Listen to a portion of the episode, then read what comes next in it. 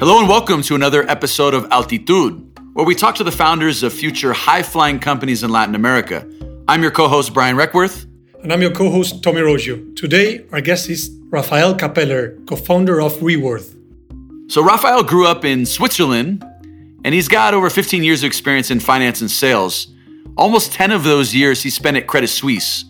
He was working as an investment banker in Europe and in Asia during his childhood, he hoped to become a fighter jet pilot. Instead, he ended up jumping out of planes in the Swiss Army. He's a lover of the outdoors, skydives, scuba dives, goes skiing and surfing, so basically an action junkie. And uh, after living and working in Asia for a few years, he fell in love with Latin America and he decided to call Mexico home. It was there that he developed and launched several startups. The latest, Reworth, is an API data platform that will give financial institutions an edge in the competitive market, helping them to engage their customers and increase revenue. Rafael, great to have you on the Latitude podcast. Welcome to Altitude. Hi, Brian. Hi, Tommy. Pleasure to be here. Great to see you. Same thing, Rafi. Let's start with the hardest question. How does a Swiss end up in Mexico? Tell us a little bit about that. So I, I think it, it has a lot to do with curiosity. And um, as a Swiss, you know, it, it's a small country. So when I ended up in Asia, uh, was 20 years old, it kind of like lightened that fire to always try something new, discover more cultures. And in 2015, after being in banking for a long time, last uh, stint for five years in a fintech in Switzerland, I felt uh, I needed to change something. There was really the need of doing something new, doing something different. And a lot of people suggest to do an MBA to kind of recalibrate. And I thought, you know, an MBA is very expensive.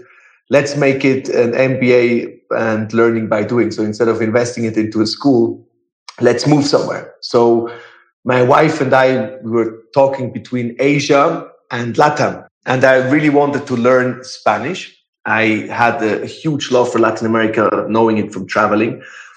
And so we were looking at which countries are interesting Brazil, Mexico, Colombia, and obviously Spanish. So Brazil fell short of that.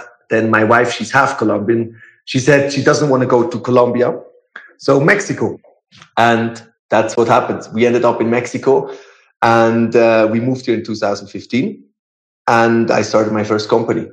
Your story resonates with me as a foreigner that ended up in Latin America Talk about how you met your co-founders and how do you complement each other? So the co-founders of Reworth, it, it's, it's also a bit of a story of my five, six years in, in Mexico. Um, Joaquin, I met him through a really good friend of mine at um, monthly marketing meetups. I had really, from my finance background, very little idea about how growth marketing works, all the strategies. And so I got introduced to Joaquin. We had uh, monthly meetups where him and, and other really like successful, I would say, marketing growth um, specialists shared their knowledge. So that's how we met. Then Chiara, she's a fellow Swiss. I met her through the Swiss community. Um, she helped us organize events there and, and, also grow that community. And she was super diligent, hardworking. And, and I like that. And so when Reworth came up, or like the idea started to build around, I'm like, okay, we need an executor here and uh, she was a great uh, choice for that. And John, our CTO, actually, in my previous start- startup in Apuntos, I needed a CTO at the end because I, I realized we need to change something. So I, I started to look for a CTO uh, in maybe mid 2019. At the end of 19, when I already kind of decided that we need to, to finish the project, sell the database, um, I found John I'm like, okay, now that we close and we sell Apuntos, John is coming on board. So I told him, like, listen, Apuntos, that's it. We're going to do something new. Are you interested? And also, that's how he joined us basically that in that journey from day one onwards. Amazing, Rafi. And tell us a little bit more about Reworth and what was the main calling that led you to build this new company? I wouldn't say it's a calling. Uh, it was more seeing a really, really good opportunity. So coming from again, like going back to Apuntos, that my previous startup where we built a loyalty platform for SMEs for pymes in Mexico, and selling that to Peruvian company. because seeing that loyalty the entire space is super difficult and, and we really like i start to believe that loyalty does not work so like selling that company having had all this experience and then saying okay what's next and, and that was in two, early 2020 um, i thought what's next and i looked at my experience financing experience banking experience fintech experience in switzerland so I kind of had a calling more to go back into fintech. And I spoke to a lot of challenger banks here in Mexico, in Europe, in both places. And all these challenger banks talking to them like, hey, Rafi, you did loyalty before. Um, why don't you do something similar? We need more tools to engage customers. We want to do a reward program, like competition is heightening. Um, let's do something around loyalty. And and I told these fintech companies, like, guys, I did this now for three years, and it, it's it's not going to work, you know. And, and funny enough, at the same time, I had meetups with Joaquin that also looked more into the fintech space, and same for him. Like all the the the challenger banks, fintechs asked him to help him with growth strategies, engagement with customers, and he also, from his point of view, like the solutions that existed weren't really um, fitting. And and that's when when we really started to talk about hey what what could we do for for challenger banks? What could we do um, for, for that ecosystem to really help engage clients? With that in mind we went back basically to the drawing board and we we talked to a lot of app customers like users customers. We asked them like what what means engagement to them? What do they like about what the banks offer today? What do they think about reward programs? So we really went down like to the most important player, which is the consumer. We interviewed them and we started to build like this kind of idea around rewards of being very consumer centric, um, building something for a consumer, but actually helping banks and then also merchants. And, and that's how, how this idea uh, started. So that's great. That's great, Rafael. So let's talk a little bit more about this cashback piece and maybe share some of the benefits it offers to the banks and merchants and the problem you're solving. So, cashback. Why cashback? Um, again, we looked at all these systems. No, there's point system, miles, cashback, and we realized that about seventy percent of miles or point systems are not being used. So, companies launch these super expensive reward programs, and then only like 20 to 30% of the actual customers are using those benefits. So we said, you know, that doesn't make sense.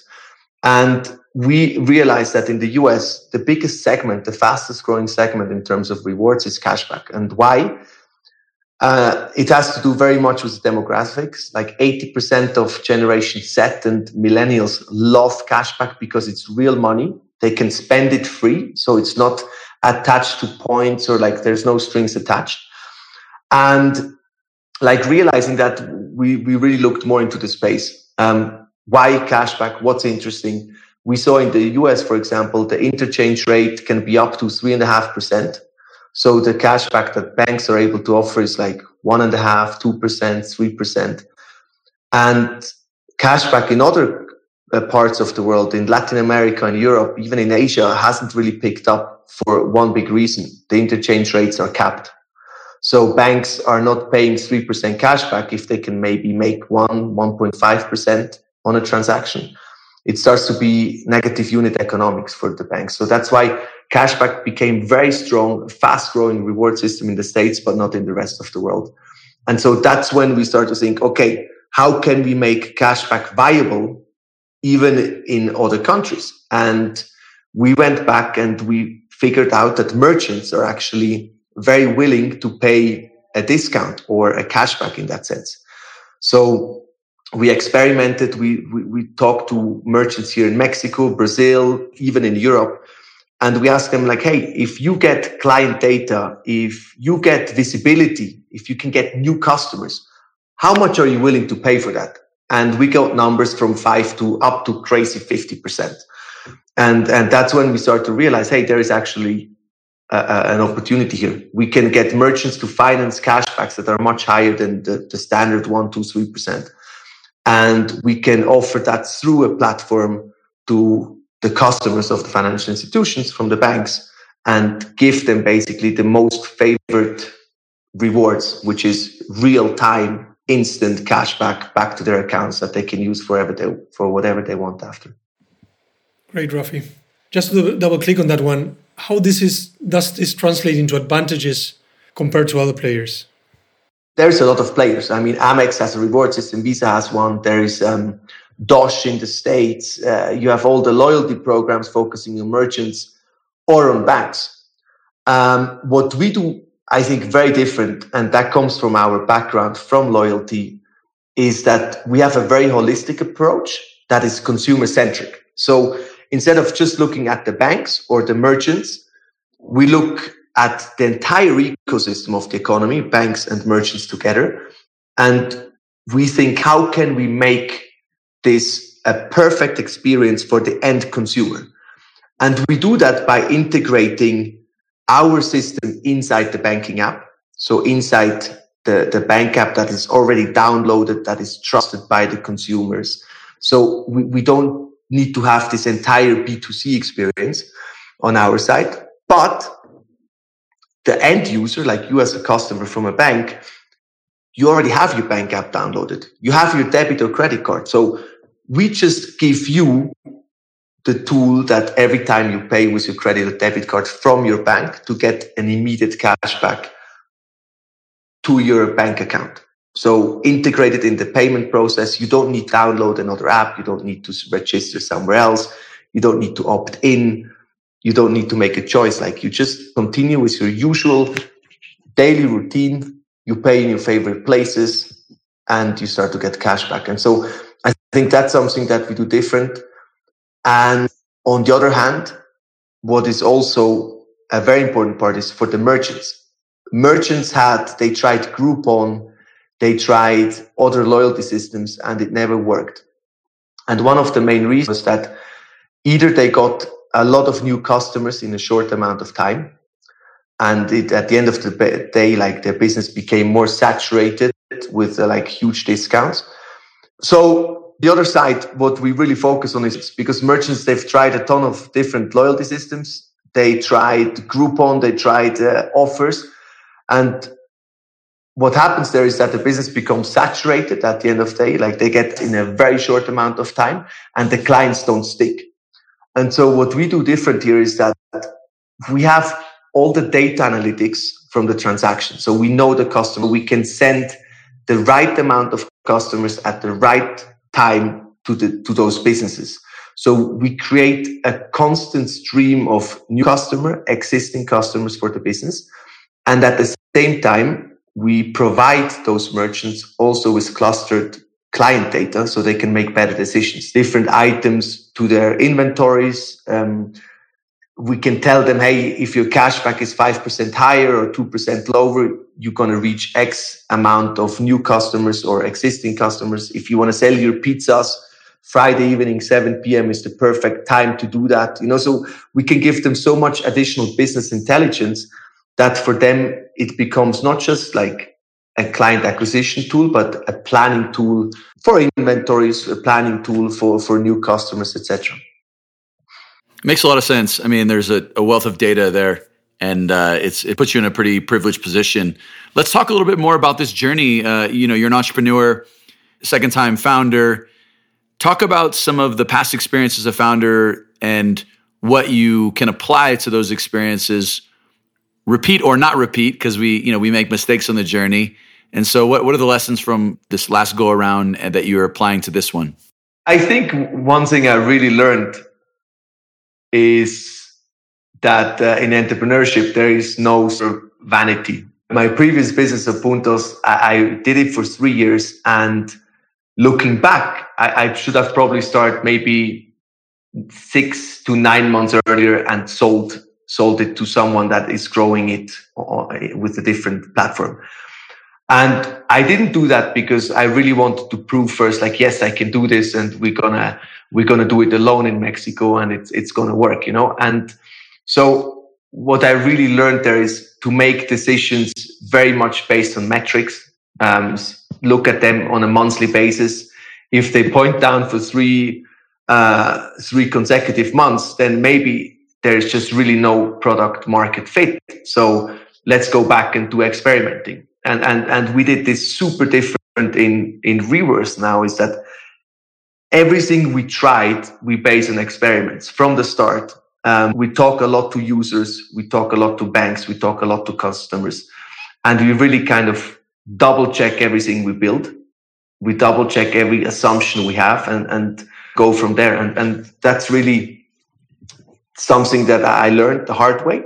And the other thing is like making one or zero decisions. So if you have an employee that is good but not amazing, it's either a one or a zero. So like either you have to let them go or you continue to work with them. And the same about investors, the same about the, the, the future strategy of a business. Like either it's a one or a zero. A zero, the one stays. And uh, I think that's really something that I learned and something I really tr- try to translate to my team is the saying of like, tomorrow is one day too late.